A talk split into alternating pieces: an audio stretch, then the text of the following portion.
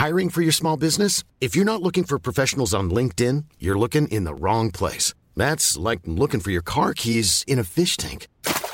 LinkedIn helps you hire professionals you can't find anywhere else, even those who aren't actively searching for a new job but might be open to the perfect role. In a given month, over seventy percent of LinkedIn users don't even visit other leading job sites. So start looking in the right place. With LinkedIn, you can hire professionals like a professional. Post your free job on linkedin dot com slash people today. Mom deserves the best, and there's no better place to shop for Mother's Day than Whole Foods Market. They're your destination for unbeatable savings. From premium gifts to show-stopping flowers and irresistible desserts, start by saving thirty-three percent with Prime on all body care and candles. Then get a fifteen-stem bunch of tulips for just nine ninety-nine each with Prime. Round out Mom's menu with festive rosé, irresistible berry chantilly cake, and more special treats. Come celebrate Mother's Day at Whole Foods Market. He's with a man! Oh, I can't believe it! Jordan Seaton! Yeah! No!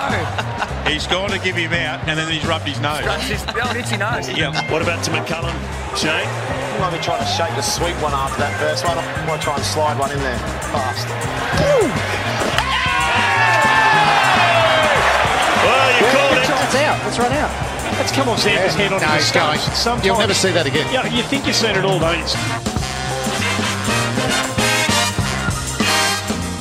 Hello and welcome to the S C Playbook podcast. I'm your host, Tim Williams. We're back for our Round four Supercoach B B L podcast this season, a dedicated Round four podcast. Uh, one of the few rounds in the season. In fact, it may be the only round of the season. We've actually got a gap between the last game of Round three uh, and the first game of Round four. So there's a bit of time to take this in, have a bit of a listen. Uh, we're currently recording on, what is it, Tuesday night. So there's two games left to go in the current round three of Supercoach. Uh, so keep that in mind. Here to talk through the next round is twenty nineteen twenty Supercoach Big Bash champion, Thommo Aitken. Thommo, how are you, mate? Yeah, good. Thanks, Timmy. G'day, Spy. It's good to be back and talking a bit of B B L Supercoach. I've had an okay-ish start. I was three thousand two hundred after round two. So it's time for me to make a bit of a push.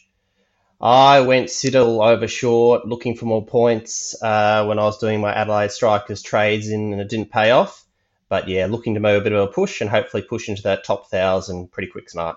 That's right, mate. We know you've got a bit of pinch hitting ability late in the innings, so you'll be making a late charge. Also joining us is that man, the Supercoach Spy, who is off to an absolute flyer. Never doubt the man's form. Spy, how are you? Hey, boys. Uh, a bit weary this afternoon. I'm actually uh, been a bit of a big week. I feel like I've just bowled forty-one overs in a day four in Mumbai or something, but that's all right. I've looked down at my rank here and uh, I'm actually sitting two hundred seventy-third, so that's that's one way to spark me up a bit. It's been a good start. Things are going all right, so um, yeah, we'll see if we can keep the momentum going, hopefully. Good going, mate. Uh, the mighty Kuma Stallion sitting in seventeen hundredth overall as it stands, so not too bad. Tracking pretty well this week, so hopefully had a, a jump towards the top one thousand at the culmination of this round. Bit of exciting news. Uh, we're actually the S C Playbook, currently the top-ranked league out of over fourteen thousand leagues in Supercoach. Uh, we were lucky enough to finish number one in N R L Supercoach out of you know, something about seventeen thousand leagues as well. So a good start for us for the season. Led after the opening round, leading again at the moment. So hopefully we can hold on to that one, uh, but there's a fair way to go. So we'll see what we can do there. On this week's show, we're going to have a look at the guns that you'll be look that you'll want in your side going forward. We've had the first three rounds to sort of assess a lot of different player roles, you know, the big the big buck fellas, are they worth the money or not? Uh, are we going to be getting cheaper? All that sort of thing. The Scorchers are on the double game week coming up in round four, so we'll be taking a big look at them. They're a key Supercoach side with a few key men coming back into their squad. As usual, we'll drop our pod, anti-pod plays, our trade skippers for the week, take a few questions from social, and he's not on the podcast today. We've got a sneaky little cameo from Maxie Bryden, who's also going to have a look at the Scorchers for us and give us his trades and skippers for the week too. Fellas, let's get stuck into that first topic of the week, and it is the guns that we want going forward, regardless of double game weeks. Uh, as I said, we're getting to a period now where things schedule-wise ease off a little bit. Scorchers on the double this week, Stars on the bye. After this week, there's no double game week, so we can have a look at a few single game week players a little bit better. Uh, the next bye isn't – the Hurricanes have the bye in round eight, so a fair way down the track. and the Scorchers have their only other bye of the season, which is in round eleven. So that's becoming a little bit more irrelevant, uh, which is awesome. Makes sides so much easier to pick, a little bit less thinking to do, uh, and opens things up a little bit as well. Uh, and as I said, no double game week in round five after this or in round seven. Um, so on that note, Tomo, I'll start with you, mate. And who are the, the big-name players that have taken your eye and you're thinking, all right, I need you in my team going forward? Uh, and on the flip side, is there any who you've gone cold on? Yeah, sure thing, mate. So I suppose just as a bit of a warning, like we're still pretty early in the tournament. You know, teams have played roughly three games or so. So I wouldn't be making any sort of rash or big judgments. I'm still comfortable having a team that's got some of those big dogs in it, your Currans, your Sams, your Rash and Maxwell, who all actually sit outside the top ten averages after round two. Um, they perhaps haven't scored in some games as well um, as we probably anticipated. Sam's had a low game. Rash over his double game wasn't probably as great as we thought. Those that started with Maxwell, even though he did the well in the first game of his double, probably hasn't lived up to some of the hype we were expecting. I'm still pretty comfortable having those big dogs around because their role and their team, their class, I think over a whole season, it will pay dividends in the end. So those ones that perhaps some people are a bit disappointed with, I'm going to keep the faith. Mate, what's your take on Darcy Short at this stage of the season? We saw him go nuts in his last game for the Hurricanes. He's at a reasonable price. Uh, in terms of what we saw from last year, where his batting form was down, but was getting plenty of overs, taking plenty of wickets, uh, a few wickets, should I say, a few economy rate bonuses there. This season, a little bit of the opposite. Uh, in great batting form, which is what we want to see, but he's own, he bowled in one of his two games thus far, and he bowled two overs in that. What's your take on Short? Yeah, we were asking and chatting about players that are cold. Cold's a bit harsh for Darcy, but I'm going to say I'm a bit sort of, I don't know, chilly or something on him. Uh, his first game against the Sixers, look, he wasn't great with the bat. And in the second game, he did in the end compile a really good score, but he took a while to get going. And I think Wade just started with a blaze of glory. And I think Wade just shocked the Sixers bowlers, and the bowlers from the Sixers, they just weren't able to regroup. Um, so I think that score could possibly be a bit misleading. I suppose the fact that what we need to consider as super coaches, he didn't bowl in that match, um, the second match against the Sixers, and that was a surprising thing. And the fact that Tim David is bowling well in only short spells, but is bowling well, Sam Deet, when he bowling his four, is pretty good.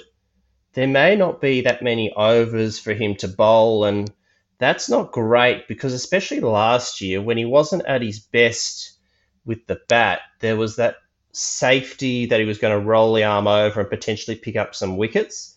So I'm not cold on him, but yeah, something to consider for sure. Yeah, Tom, the sun's cropped up, mate. You throw in the jumper on, a little bit chilly, as you said, on him, and you'll stay there for a little bit till the wind changes. Uh, Spy, what about yourself, mate? Tom, I'll jump in there, mate. I tend to agree. It's it's a good terminology. He showed some good form in the back half of the second game there, but game one was as bad as I've ever seen him bat. He couldn't get it off the square. The start of game two, he was okay, but he, he was getting visibly frustrated. But then he started to find the middle and obviously went pretty ballistic in the back end of the innings with limited balls because uh, he did a, a good job just rotating the strike for Wade up front there. Uh, I'm sort of hoping that that form carries over with the bat, which would be huge. And then if he can just get a couple overs with the ball, that would be massive. My, my thoughts around last game, were, which will make it hard to tell until we see how they play tonight, is that Hobart scored two hundred thirteen. So if I'm skipper and we've just scored two hundred thirteen, you're not thinking we need wickets here. You're just thinking keep the run rate down, keep them under control, and really put the pressure back on the opposition. And Darcy's the kind of bloke you bring on to get that wicket and try to break a partnership. So I can kind of understand why maybe he didn't get a bowl there. Hopefully in a different scenario moving forward, he will get overs, but it's a massive question, isn't it? Mm. Spy, who are the blokes in that gun category that you're keen on or have gone cold or even chilly on?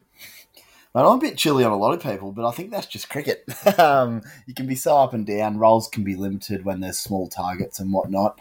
Uh, I'll have a little – I'll give some notes on the guys that I own and I'm looking to hold, but I'd start by saying I think anyone is expendable this year. There's no one I, I would say you have to keep. So do what you need to do to get the best side possible, whether it be balance or bring him in another guy in form. Uh, I've got Josh Josh Philippe. He's probably been the most comfortable I've owned at the moment. He looks really good with the bat. He'll get catches. I'm happy just to keep him there at this stage, season long, all going well. You know who the second on my list is? Believe it or not, it's Matty Short from Adelaide. He's a keep one hundred percent at the moment. He's bowling, he's batting. I cannot believe how good he looks as an opener. He's just hitting him clean as a whistle, and his shot selection's good. So let's see what he does. Uh, potentially he's a hold for the season, or maybe we can sell him for upwards of one hundred ninety K, which would be massive. So eye on him. Don't go selling him just yet. That's my tip.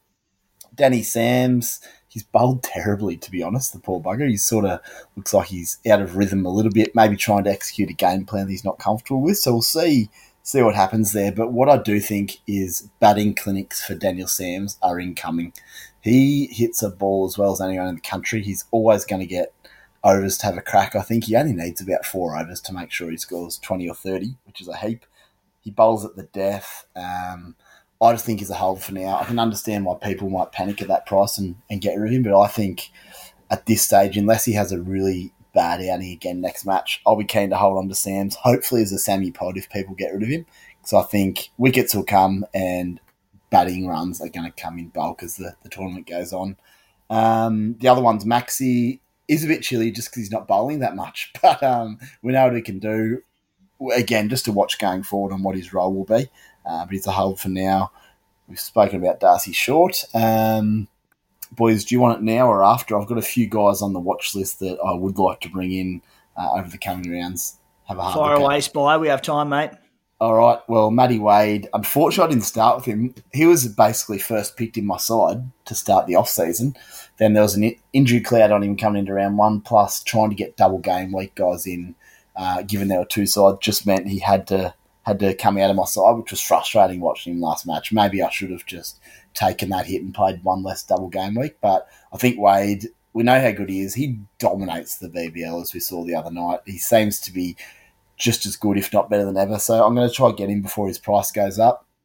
It may need to be this round at the expense of a scorcher. Like, we'll just have to see what happens there. The other one for me, who's going to be at the best value in, I'll call it B B L history, is Alex Hales. He's going to be about one hundred fifteen K. He's got a mm. good run ahead in terms of wickets he'll be batting on. He could he could do anything, and he traditionally warms up as the tournament goes on. He'll be straight in for me. It probably won't be next round, or this round, sorry, because I will need some scorches, but when there's no double in round five, Alex Hales, just get him in and let him do damage. So good. Uh, and the two spinners, a quick shout-out. I love Tanvir Sanger. He's a gun. Um, he's one to, to keep an eye on, and Zahir Khan's been in really good form as well. So uh, that's my shout-out, lads. Pretty elite list there, mate. Tomo?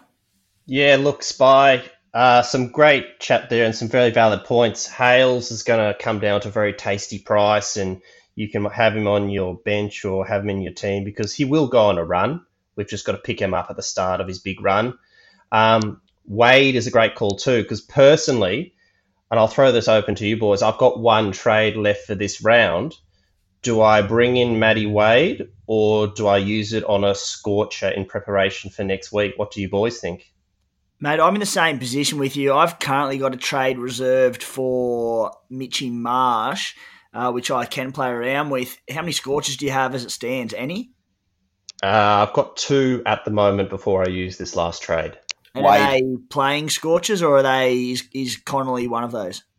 Uh, two playing, three if we count Connolly. Yes, I've got two that yeah. play. Mate, I'll get Wade for sure. Yeah, having having two in there already definitely puts you in a position to go early on Wade.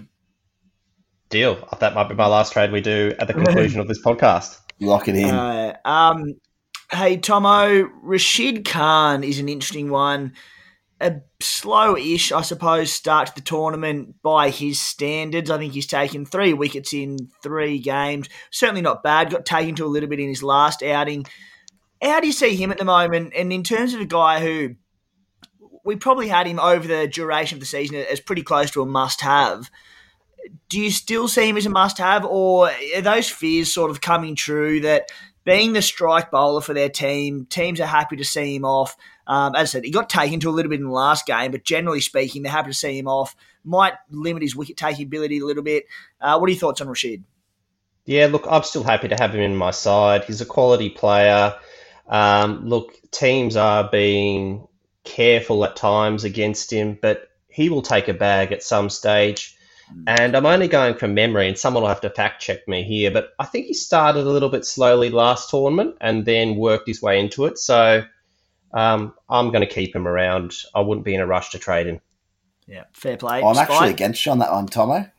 Uh, I'm, I'm against you on that one, Tomo. I'm thinking I've got the hoodie out and I'm very cold on Khan. I, um, we know how good he Ooh. is, but, but, yeah, teams are being ultra-conservative against him. He's...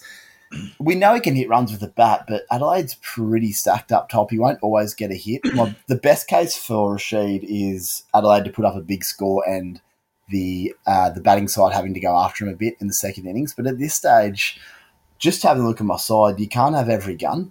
Um, so what I think it will come down to if I look at this is I'm probably going to have to drop one of Tommy Curran or Rashid Khan. Which one will it be? I'm not sure, because if Tommy Curran's getting some time with the bat, batting at like six or seven at times, and he's bowling his three, four overs, then maybe Curran's ahead of him. But yeah, big call to make coming up. Mm, huge call. But it's, it is a game for huge calls, so I like it, Spy. Uh, Tomo, mate, was there anyone else you want to add to your list, or, or, or are we all good on that topic? Um, oh, correct me if I'm wrong, but have we brought Stoinis up to the table yet? We were going to later, but, mate, let's go on the big Stoin now, because he, he is a huge question. And uh, what are your thoughts on him? We we know that he's not bowling yet. He's looked very good with the bat without really getting on with the show. Um, what do we reckon? Yeah, look, it's it's a big question for me. I brought him in this round, and I kind of like the way in the first game against the Thunder how he was taking his time, and I thought he was just going to accelerate and put up, put up a decent score. Unfortunately, he just didn't middle one. The fact that he's not bowling, of course, is not ideal, but I do like the fact that he's going to be watchful and reach that twenty runs and then accelerate. Yeah. I guess for me, moving forward, after this round, we need to trade out some stars, and Maxwell is probably the better uh, player to keep at this stage, but he's also probably going to have the most value when we look for trades. So I might be forced to keep someone like Stoinis, who people either didn't bring in or they're going to jump off. And that, whilst not being a pod, it could be a bit of a handy difference between sides. Um, yeah, I'm not really sure. I'm really on the fence. So what do you boys think? He's still at, well, as it stands, this this will change uh, a little bit going to next round with the Stars on the bye. But currently forty-seven percent ownership, Maxi sixty-five. Maxi's role's a little bit indifferent because he bats at three Sun games, forward Sun games, uh, pending on the venue, pending on probably more the match scenario. Max is bowling the odd over and looking good when he does. We know he took a key wicket in game one of this double game week. But, mate, there's not a way in the world I'll be getting rid of Glenn Maxwell. Spy, what's your take it take on it and the take on Big Stoin? Is there a chance to antipod him after this week, knowing that pr- I think a lot of people will hold on to him? Yeah, there's a massive chance. Um In in my side, for example, I've got Andre Russell, Glennie Maxwell and Stoinis. I would probably ideally want all three of them playing for me, especially at the prices they're at. Uh, as we said, though, the problem is come next round, they're going to be on the buy, so we're going to have to get rid of, or I'm going to have to get rid of at least one, maybe two. Uh, at this stage, as you said, Maxi's probably a hold there, but then Dre Russell's at like seven or eight percent, so maybe I'll hold Russell just in the time being, but then he leaves the country soon, I think. So that makes it difficult. Uh, then we come back to Big Stoin, and what I think on Stoin is that he's going to score eighty, ninety, maybe a ton at some stage this tournament, and he's he's going to be very good. But given what I need for buy players, I'll probably trade him off after this round and aim to get him back in one of the two single game weeks for the run home. Yeah, particularly particularly if Stoin doesn't do much in this next game, he'll drop a fair bit of coin, so maybe he's a guy we can pick up a little bit cheaper in a few rounds' time. That being said, we know what he can do in a single game week, so terrifying watch otherwise. Tomo? Yeah, Dre Ross, I'm pretty sure, was signed for a five-game stint, so he's someone that um, he's not going to be around for the whole tournament. We'll cash him in in five weeks' time for three hundred fifty grand and buy whoever the hell we want. Boys... Uh, subscription package with S C Playbook, twenty dollars for their B B L season, forty dollars for our B B L, N R L, A F L package. A F L coming in twenty twenty-two. Uh, you know the spiel, but gives access to plenty of extra articles every single round, access to our big unlimited group prize, plenty of extra stuff on offer there. So uh, if you do want to support the site and get extra information, uh, jump onto that via the website. Boys, let's jump on to our Perth Scorchers analysis. As we said, lots of uh, changing parts of that team due to blokes coming back from international commitments, uh, internationals coming into the squad after quarantining, all these sorts of things. Uh, but the game, double game week in round four, Tom, I'll start with you, mate. And who are the blokes that you're looking to bring into your side this week? Yeah, sure thing. Well, the Scorchers have been crack- in cracking form. They're the only side to bowl the other team out twice. So there's lots of wicket points there. They've got some handy inclusions to come in, Marsh, English and Mills. Um, look, I probably put the biggest jinx on them now, but um, look, I'm happy to load up on a few of them and hope that they can take a few wickets and score some runs. Look, they've got tonight's game against the Hurricanes, then another game against the Hurricanes, and then what I think is massive is I'm pretty sure they play two in the row, two in a row against the Renegades. So there could be some big Ooh. scores for some of their players there. So the Stars are the big club, the glamour club, and I see quite a few people loaded up on Stars players because they do have some guns. But I'm kind of hoping that um, the ploy to load up on a few Scorchers is something that can help me rise. Um, Munro, um, the passion when he scored that hundred in his last knock was pretty good. Um, like all batsmen, Um, he's prone to a shocker with four scores under ten. Um, but as I said, all batsmen can have a shocker. Um, he's in good form, so he's someone you've got to consider in their double. Inglis will come back uh, in time for tonight as well as their double round. Put it simply, he can play. Um, he's probably going to open their batting with the English duo not there. He's had big scores like a one thirty, one eighty-five, one oh five previously when opening. He's going to keep to one or two spinners and some quality fast bowlers, so there's going to be some points there for behind the stumps.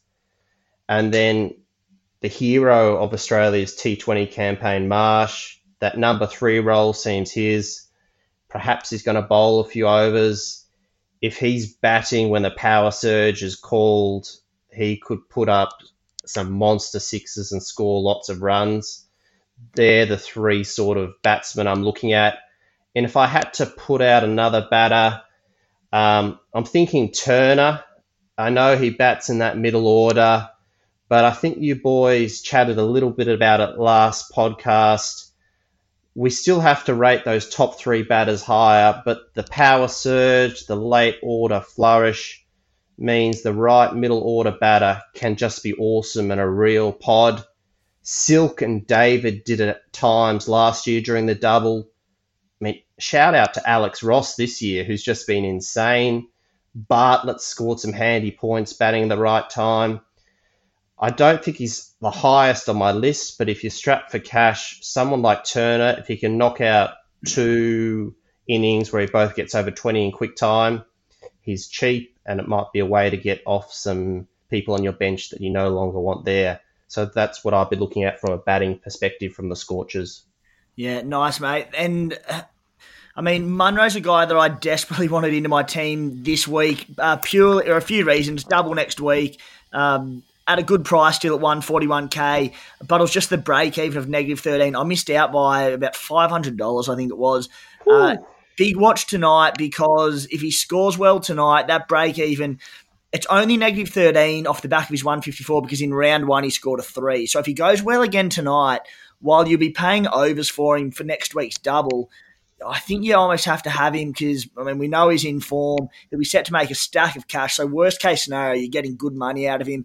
I think you nearly have to have Colin Munro next week.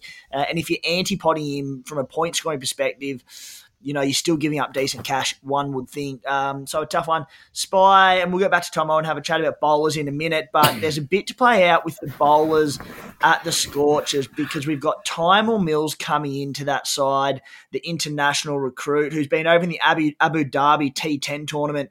Uh, he's been on fire over there, economical, taking wickets. He looks a fair bit like Grey Worm from Game of Thrones, so we know he's good under pressure. He means business. Uh, there's every chance he bowls a bit at the death again with, I'm, I reckon it'll be A J Tye.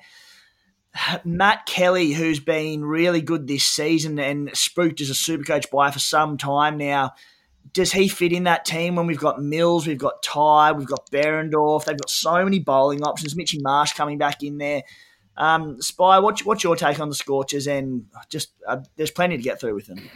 Tell you what, if Matty Kelly gets dropped, he's stiff because he's been probably the near best bowler in the comp, to be honest, the first couple of games. He looks really, really good. He's a wicket taker. Um, I just think he looks fantastic. So massive watch tonight to see when he bowls with the guys back. Uh, we sort of want him bowling some death overs as well as up front. Um, if his role changes or he gets dropped, obviously that changes everything. But it's a close watch on tonight's match leading into it. If he, Spy, before you get into your players, yep, yep. Th- there's every risk, I suppose, because they've got this serious bowling depth there, uh, particularly quicks. They've got some depth in the spinners as well, especially with Ashton Agar back in the side now. What sort of risk is there? Um, there's going to be a bit of rotation there because A J Tye has been injury-prone for years. Jason Behrendorff is the exact same. Um, so there's every chance one of these blokes gets a rest in these this double game week coming up. Yeah, potentially. Or the other one is, does someone like Mitch Marsh just not bowl at all when you'd expect him to normally? Maybe that happens. Uh, it's really hard. I wish we obviously knew the sides for tonight's match, but we'll give an update prior to the round in an article as to what we think's best. But you could be right. It could be rotating. Uh, depends if they win or not.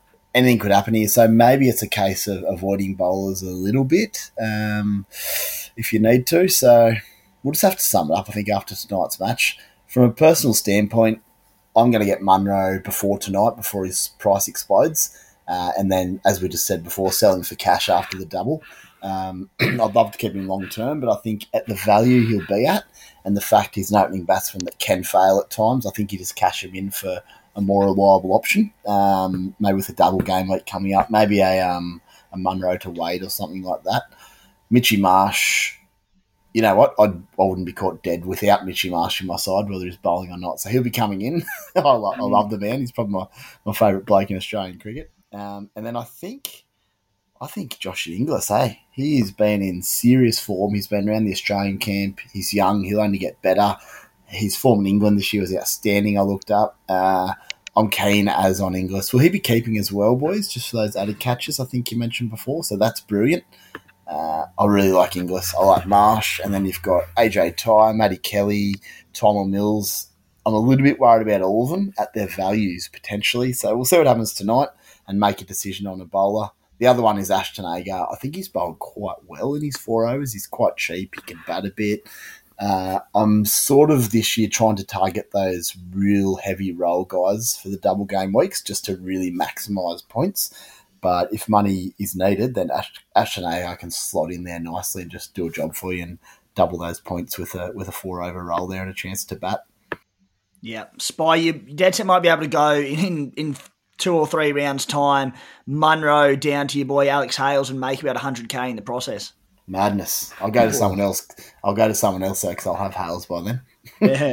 Hey, Thommo, what's your take on the bowling unit there? Because, as you said, we'll, we'll see a bit more about rolls tonight, um, but it is all over the shop, and, and I think more of the Supercoach value is probably in the bowling attack, but, mate, that rotation risk, uh, it, it's very real. Who do you like there, and what are your thoughts on Ashton Agar, who's already semi-highly owned, um, all-rounder status? He's sort of just in the nether regions there. He's sort of... not high enough with the bat, um, getting a decent opportunity with the ball. He bowled his four overs last game for them, taking one for thirty-four. Um, what are your thoughts on Agar and who are the bowling unit guys that you like? Yeah, sure thing. Um, well, if Garton can get rested for the Strikers on a double, look, anything can happen. So it's certainly something we need to be wary of. Agar, he's not the celebrity pick. He's not the glamour pick, but the job security is awesome. He'll chip away at a score over the round, give you something reasonable. So he's a good shout. Look, their fast bowling stocks are pretty awesome. It'd be really interesting to see what they do with their lineups. Ty, Ty can score bulk points in one over. Um, Behrendorff is dangerous early in the innings. He's a lot more versatile than what he used to be. Um, he's bowling even a death over these days. Uh, someone will need to fact check, but I think he might have scored okay in their double last year. Kelly, like as we said earlier, if he got dropped after what he produced in game one, that is very, very stiff. Um, and Kelly, as the spy would like to say, he really passes the eye test. Mills, international cricketer, death bowler, taking wickets. Um, I guess he's someone that's going to be strongly considered. And I don't think I'm going to recommend him highly, highly, highly. But uh, Peter will come as potentially if their Scorchers want a second spin option. And we mentioned earlier that the Stars have a lot of gun players. We don't really want to trade them all out. We want to try and keep a couple of them even over their bye so then we can launch in the single game weeks. I think Hatsukoglu is not the worst shout if you can't quite make the trades you want and money is tight. He, if he is playing, last year he had some scores. I think he had four scores over fifty and potentially might be fired up to play his old team. He, don't get me wrong, he's still sort of at number six or seven in terms of priority tradings. But if you really wanted to keep a lot of Stars and needed a cheaper trade in, I don't think it's the worst move when I look at that bowler number five or six for the Scorchers compared to the other teams. Mm, yeah, good shouts there, mate. there's um, there's so much to play out. Um, Matty Kelly, as you said, to be harsh getting dropped, and uh, perhaps when when Mills does come in, you do they do just run with the extra quick there. Um, especially it's, it's a pretty solid batting order when you throw Mitchie Marsh back in there, Inglis back in there as well. So a little bit to play out. We'll get uh, we'll get the spy onto the subs special podcast this week, I reckon, uh, for our subscribers out there who prior to the week, the new round starting, uh, he can chat a little bit about the, the roles we've seen with the Scorchers, uh, what happens tonight and how that plays out. Just get a bit more clarification and he can jump on and answer your questions there while we're at it. Spy, anything to add there? Yeah, mate, I'll get onto that subscriber special. I'll just basically talk you through exactly what goes through my mind following a game of, game of sport. I don't know if that's a place where we want to be, Spy. It's it's it's a good hole to be in, don't worry.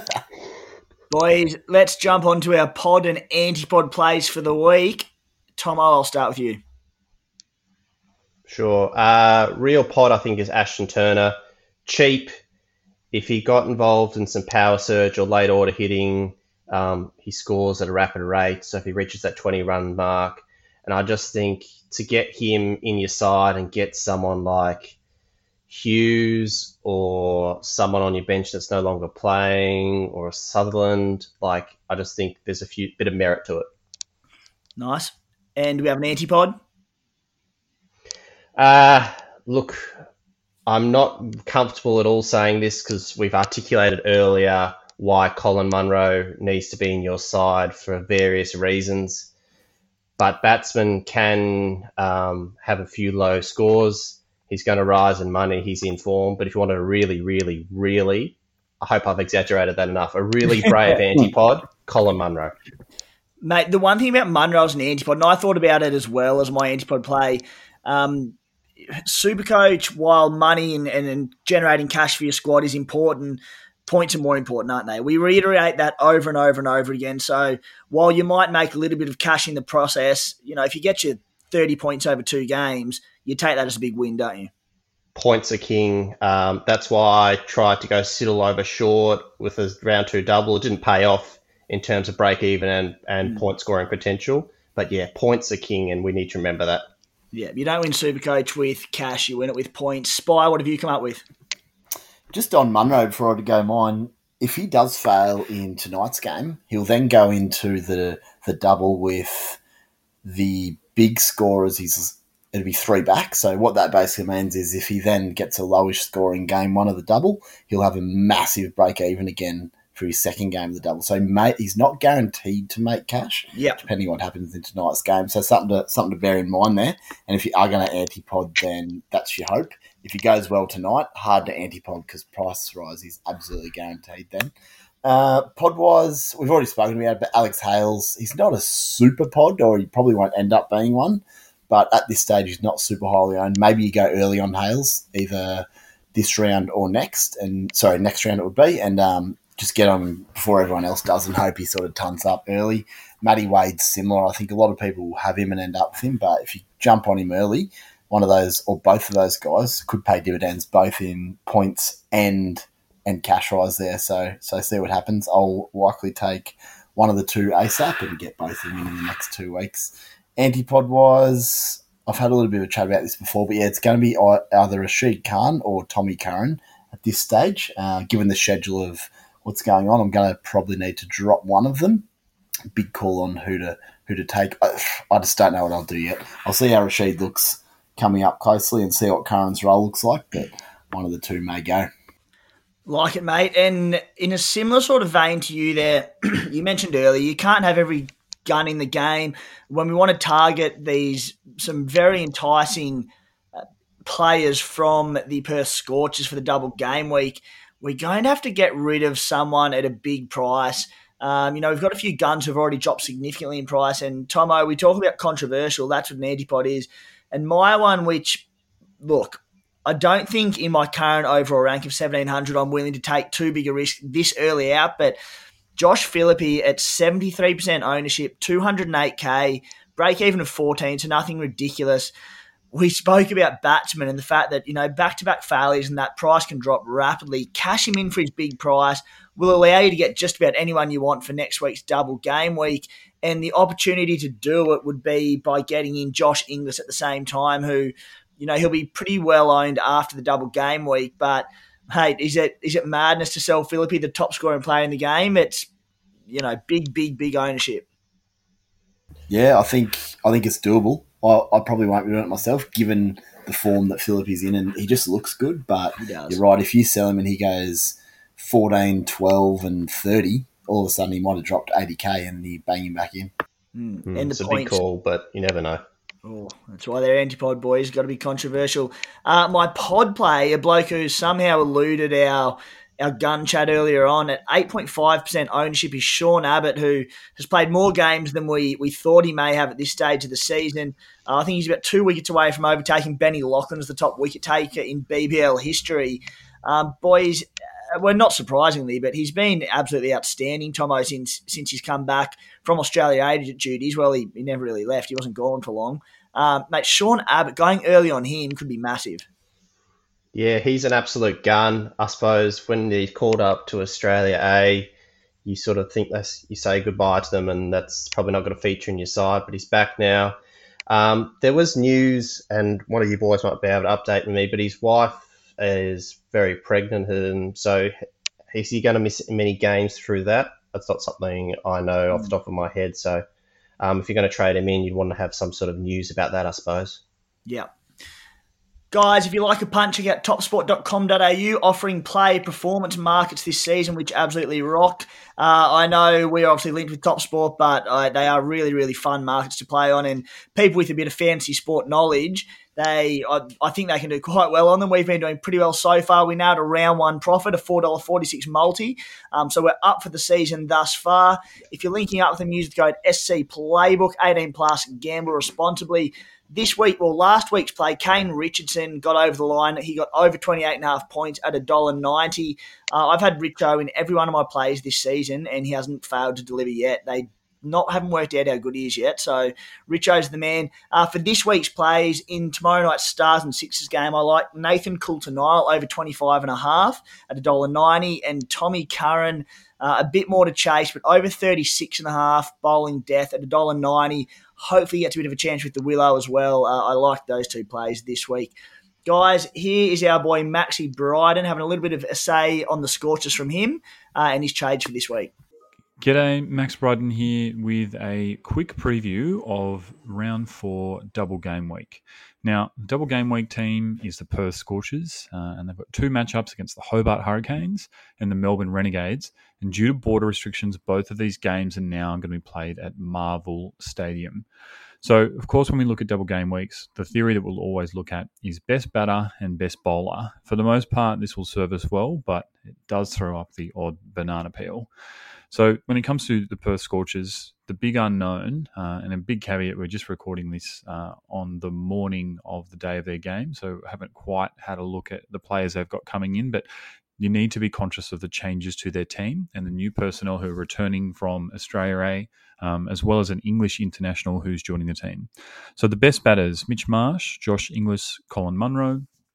Best bowlers, Andrew Tye, Jason Behrendorff, Tymal Mills. Um, some pods, Peter Hatziglu, Ashton Turner uh, and Mills. And some players to approach with caution, Matt Kelly, Aaron Hardy and Ashton Turner. And I'll go into why right now. So first, Mitch Marsh. Now, we all know what he did in the World Cup. Um, incredible. He's available as a bat bowl, and he's available at a pretty good price at one hundred thirty K. Now, that one hundred thirty K um, price is due to his average last season. Uh, he's a guy who can be hot and cold. Um, wouldn't expect him to bowl in many matches, um, if at all, just given the depth that the team possess with the ball. Um, but if he shows anywhere near the form that he had in the World Cup, then he will be in every single person's team. Likely to be the most traded in player this week. Uh, so probably safe to just go with the crowd, even though we do typically know that Marvel Stadium can be a difficult place for batters. Next guy, Josh Inglis, probably the most improved player in Australian cricket in the last twelve months. Um, a couple of years ago, he opened the batting. Last year, he batted at four, but this season we'll expect him to open the batting again, likely with Colin Munro. Um, he'll come in most likely straight for Cameron Bancroft uh, into that team, take the gloves, get to those catches behind the stumps as well, just given the quality of the quicks um, in W A, and is a guy who can do it on any ground. Um, you know, improved so much that he made his way into the Australian squad. And again, really good price and one hundred thirty Ks. Um, a guy that you, once you've got him, you can keep him for your whole season. Colin Munro, everyone saw the century in one hundred fifty-four Supercoach points in round two. And on his days, he's one of the best batters in the world. Does have a low floor and can get out cheaply, but when he's in form, he tends to string together a few matches in a row. Um, just keep in mind, though, that, that during that century, he was dropped in his twenties and did look pretty ordinary early on in, in similar conditions. I'd say it's in his showground to Marvel Stadium. Um, so he could go big, but he could also have a couple of shockers. Um expect him to still be opening the batting with Josh Inglis. Now onto the bowlers. Um, Andrew Tye, the form death bowler of the competition for sure, um, already scores of fifty-seven and ninety in the first two rounds and um, started at a very affordable one hundred thirty-five K um, and enters round three as currently before he's playing tonight at one hundred forty-nine K with a cheap uh, break even. So he will cost a pretty penny. Um, but he is a real banker, um, a, a guy who just does it year in, year out and has the role. Um, good team, defending big totals due to the batting quality. Um, he's another guy that once you've got him in your team, if you do go that way, you can keep him for pretty much the whole season. Um, next guy, Jason Behrendorff. Doesn't really bowl death, but is a great swing bowler um, and scores so far of thirty-nine seventy-six in the first two rounds. So it's around the one hundred forty K mark. A decent option, not as sexy as, say, an Andrew Tye, but a, but a good guy to have in your team. Now, the next guy is a new English quick, and we'll get the first look at him tonight uh, in their Scorchers matchup. Um, Tymal Mills. Now, Mills, you would remember from playing for the Hobart Hurricanes a couple of years ago, came across with a huge reputation for bowling really quick uh, and actually was pretty poor while he was playing down under and um, basically left the Big Bash and um, had several injuries and a couple of really, really poor years over in England. But he's strung it together recently in the last twelve months, so much so that Um, his injury in the uh, T twenty World Cup where he was playing for England um, is largely credited for their semi-final exit. He's the death bowler for England, um, arguably the best white ball team in the world. So you think that he's most likely to come in and bowl death for Perth, and he's only going to cost you one hundred twenty-five thousand dollars. Most people who don't follow international cricket uh, as closely won't go near him based on what he delivered while he was in Hobart. Um, I wouldn't expect him to be uh, the most traded in guy, but could be a really sneaky pot option um, and definitely a player that I'm weighing up, um, particularly at a discounted price compared to Andrew Tye, who will also bowl death. Um, and the final guy I wanted to talk to, who I think is a good option, um, is Ashton Agar. Compelling price, um, but what you've got to know about him is that he's at that price for a reason. Um, Ashton has never quite strung it together in the Big Bash as well as he has in international cricket. Um, but the D P P gives you flexibility. He's already in twenty-eight percent of sides ahead of the buy. He's really popular just because of that price. Um, and he does have two games at a ground which does favour spin. So um, pretty astute selection and Ashton Ashton Agar and, and definitely a guy that you can throw in your team.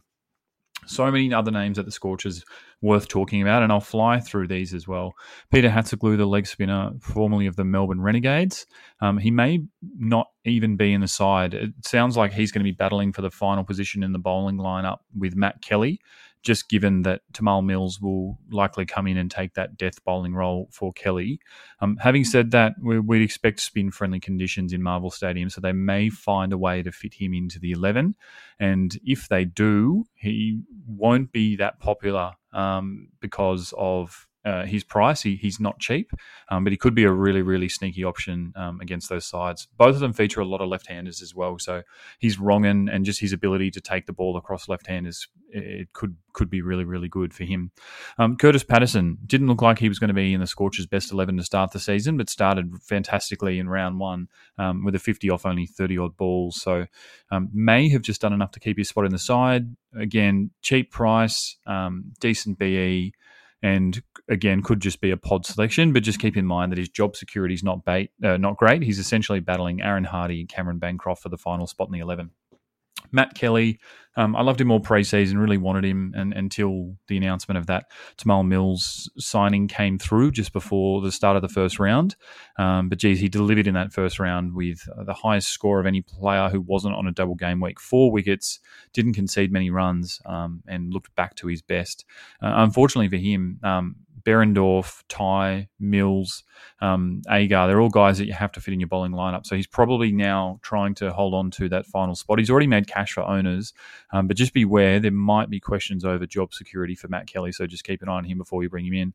Um, Aaron Hardy, again, appealing, uh, relatively cheap all-rounder, could fire but doesn't have fantastic role batting at six and only being required to bowl in case of emergency. So could even be rotated out of the team if they do decide to keep Curtis Patterson in. Um, so I would avoid him. Uh, and Ashton Turner, a guy who I called a trap in preseason, um, and I stand by that as well. He's always a tempting price given he's got a big name and a big reputation, and on his day, he's absolutely a match winner. But the amount of times that he's actually required to do that in the Big Bash, particularly with the depth of batters above him, when he's only coming in at five, uh, it's not very frequently. He, he's he's... almost as likely to face less than fifteen balls um, as he is to score twenty runs. He, he just doesn't have the opportunities. Um, may roll the arm over, particularly with the spin-friendly conditions with the two games at Marvel. Um, but just beware, he, he he would be a pod pick. Um, he would be a flyer, but um, couldn't recommend him. So that's my recommendations for the Perth Scorchers for their double game week. Two games versus Hobart and the Melbourne Renegades. And the best thing is that they don't have the bye straight afterwards. So you can load up and keep these guys in your starting team um, from here on in, especially looking ahead to the single game week next week in round five. Quick preview of my trades for round four. Now, I've had a decent start to the season. It was one hundred fifty-second after the first round, mostly thanks to um, a couple of things falling my way. Um, avoided Chris Lynn and uh, brought had Moses Enriquez instead, which was about one hundred seventy-eight point swing. Um, managed to loop Hayden Kerr, who I brought in last minute for Ben Menenti, um, and also had Xavier Bartlett as well, who Um, batted fantastically, um, quite unexpectedly as well, um, and really helped me get off to a good start. Um, my round two trades, I brought in Zahir Khan, um, uh, Rashid Khan, and Matt Short, um, and only Matt Short and Zahir are still in my team. Um, and the three trades I'm looking in, I went very heavy with the Stars. I brought in three Stars um, for their double game week in round three. And I think that three of them will probably have to go for the bye just so I can bring in as many Perth Scorchers as possible.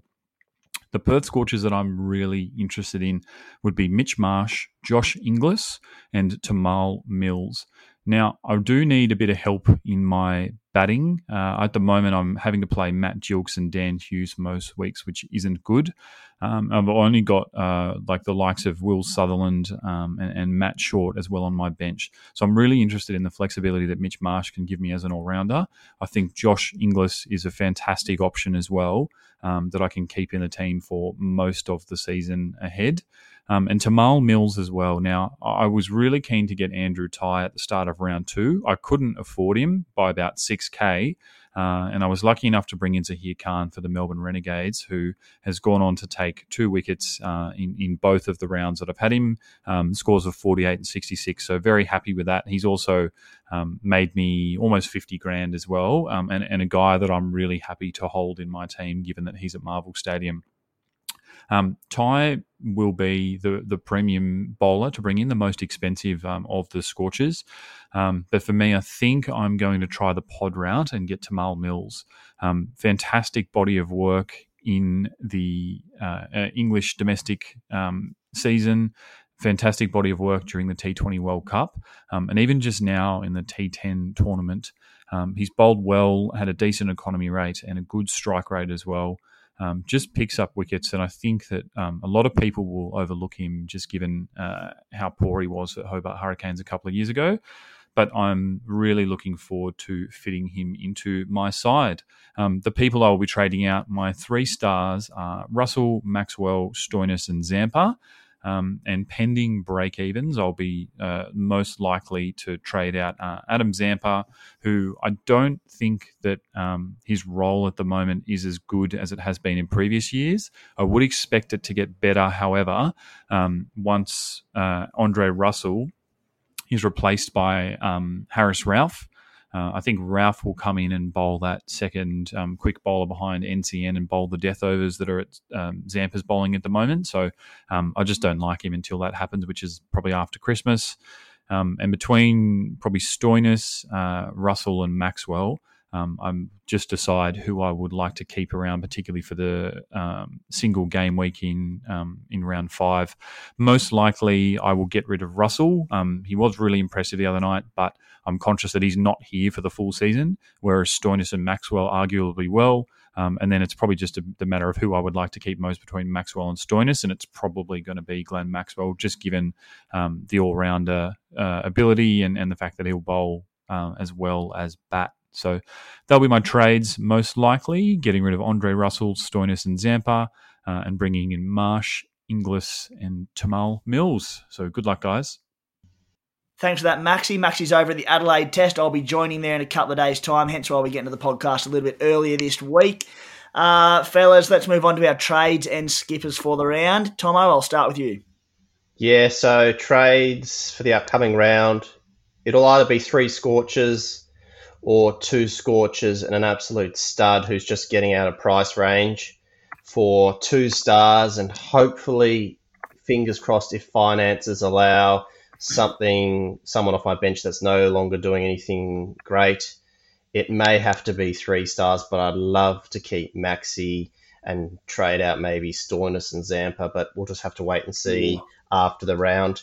Couch, I'm going to keep on my bench because that break even and that job security is looking pretty tasty. Uh, depending on who I pull the trigger on in round three, Marsh, I want in. Um, Inglis and Munro I might want to have in, but someone like Behrendorff or another Scorchers bowler as well. So I've got lots of questions. I've got lots of thoughts. I'll have to wait and see who I pull the trigger on in the end. Mate, that's, uh, before we get into the Spires trades, a bloke I forgot to mention and shouldn't have because I absolutely love him, Jason Behrendorff. Uh, I think he's a phenomenal cricketer. Injuries have played his career. We've seen him play at the top level for Australia. Mate, a guy, he was a pod that I was looking at um, for next round for the double game week. He's a guy who I think could be a huge chance at a rotation and being sat in one of those games. Uh, I'm a bit worried on going on him. What do you reckon? Yeah, look, I'm worried too, but um, look, I think he's going to score points. So if he plays both games, I reckon he's a handy selection. Um, but yeah, there is the chance of a rest considering the depth the Scorchers have at their disposal. Would you be happy? We don't, um, it's not really, he can do it, but it's not really Behrendorff's role to bowl at the death. We know he swings the ball early. They're happy to use him a little bit early in the innings at times. Would you be happy to go him over a death bowler like A J Tye, or what do you reckon? Oh, I think you ideally want both. Yeah. Behrendorff is more an opening at the start of the innings, but he is bowling more at the death. And I think the last couple of games he's bowled one over after probably over sixteen or seventeen. So they actually are giving him some overs at the end too. So that versatility is pretty good. He's not like a specialist death bowler, but they're certainly more comfortable giving him overs at the end compared to earlier on in his career.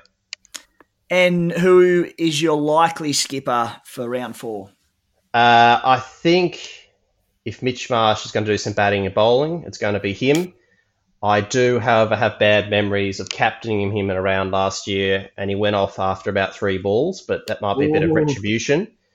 And if the Scorchers happen to be batting first on their double game week, I just like putting it on an opening batsman in a double game week. I've personally had a bit of success um, over the years doing a manoeuvre like that. So Inglis or Munro, depending who was in my side, and if the Scorchers are batting first, I don't mind that as a little play.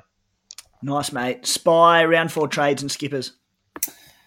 Uh, yes, I'll bring in definitely two Scorchers. I'll already have Munro in the side. Then I'll bring in Mitchie Marsh, uh, assuming his role is what we expect tonight in tonight's game.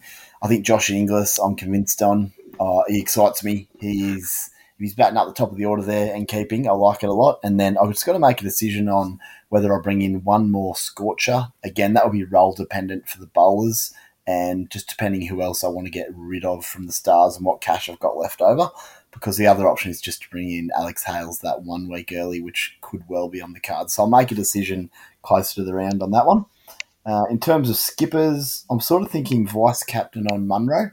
I like what uh, we were saying there just before. Having an opening batsman who has the double in form could go ballistic. Uh, it is a little bit nerve-wracking because they only bat, but yeah, him or Mitchie Marsh. If Mitchie bowls and bats up the top of the order there in the top three or four, I'd throw it on Mitchie in that case uh, on the V C.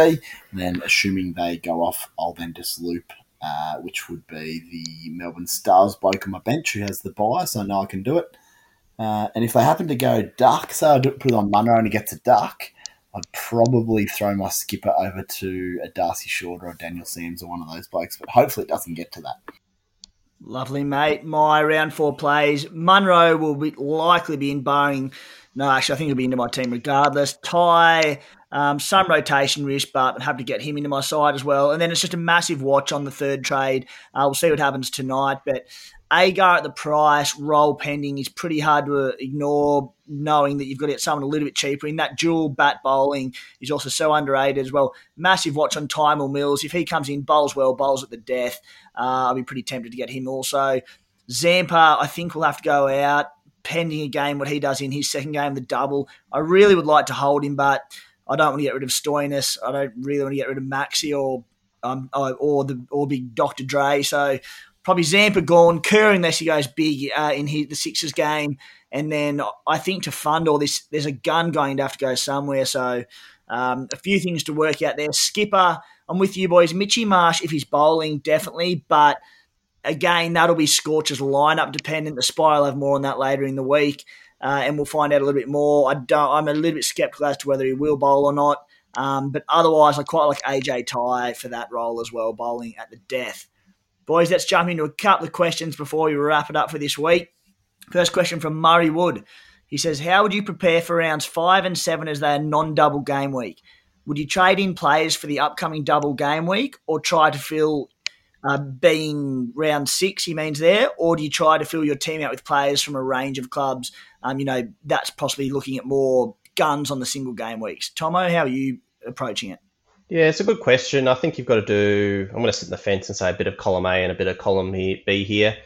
I think two teams, the Hurricanes and the Heat on the double is the interesting bit. If it was one team on the double and it's a team that is maybe not as doing as well compared to others, mm-hmm. you might see more people looking at the long-term strategy and setting up their side. But I think with those two teams in the double, you want to have a little bit more of a focus on a double game week. I can't really say for that round six a magic number, but both Hobart and Brisbane will have three to four players that could potentially have big scores over that round, so they're going to come under consideration. I think the interesting bit there is having two teams on the double compared to that one team on the double. Yeah. And then as as Murray said, round seven, there's no one on the bye there anyway, so you can go a little bit harder on those players and you'll have a couple of rounds before there's another bye team, which is the Hurricanes, um, to sort that out. So plenty of six trades effectively. Spy, how are you approaching it? Yeah, look, given it is a double game week for two teams in round six, I think you want to prepare for that or you'll get caught short potentially.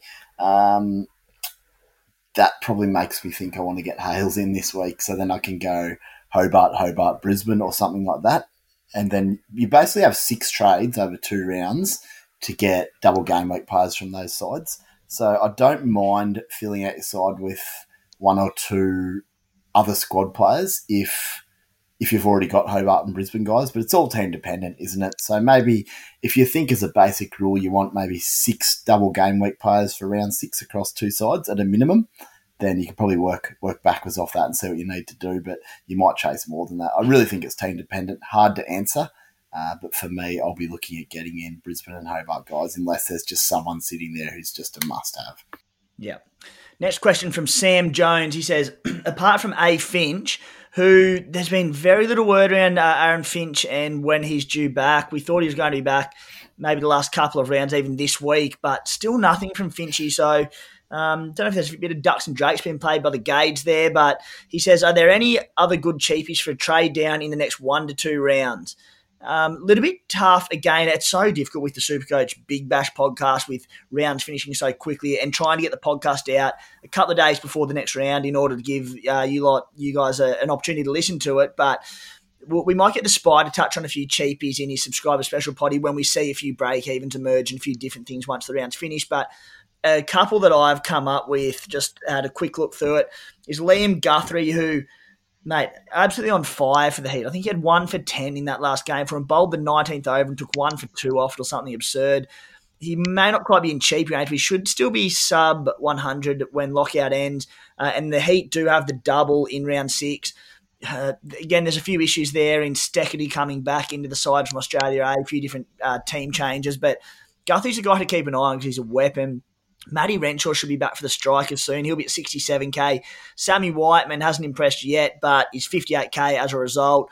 Ollie Davies, I believe, played grade cricket on the weekend in Sydney. I don't know if he got many, but he's due back for the Thunder very soon. And Dan Hughes, who a lot of people still have in their team, forty-nine K. So, again, we get the Spy to touch on it later in the week, but that's what we've got for now. Um, boys, the last question that I was going to jump to was around the Stars, and I reckon we've covered them pretty bloody well. So we'll wrap it up there. Spy, thank you very much, mate.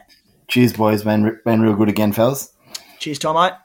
Thank you, boys. And my last question for you whilst I get my last trade ready. Yeah. So we've pushed Wade for my last trade. Would we go Wade or Munro before the game tonight? What's their break-evens? Well, you probably don't have him dead in front of you at the moment. Um, Munro's about neg thirteen, but he's got a three rolling out of his first game, uh, out of his average. Yeah, so. yeah. I'd go uh, Munro. I, th- I think it's a... You probably go Mun- Munro because you know he's got the double. Maybe that's the breaker.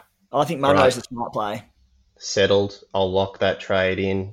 And uh, Matt Kelly I- Matt Kelly might, might Matt Kelly might knock off uh, Matty Wade tonight early, so we'll see what happens. Sounds ideal.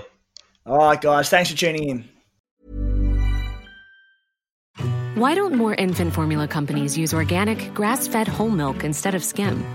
Why don't more infant formula companies use the latest breast milk science? Why don't more infant formula companies run their own clinical trials? Why don't more infant formula companies use more of the proteins found in breast milk? Why don't more infant formula companies have their own factories instead of outsourcing their manufacturing? We wondered the same thing. So we made ByHeart, a better formula for formula. Learn more at by heart dot com. Mom deserves the best, and there's no better place to shop for Mother's Day than Whole Foods Market. They're your destination for unbeatable savings, from premium gifts to show-stopping flowers and irresistible desserts. Start by saving thirty-three percent with Prime on all body care and candles. Then get a fifteen-stem bunch of tulips for just nine ninety-nine each with Prime. Round out Mom's menu with festive rosé, irresistible berry chantilly cake, and more special treats. Come celebrate Mother's Day at Whole Foods Market.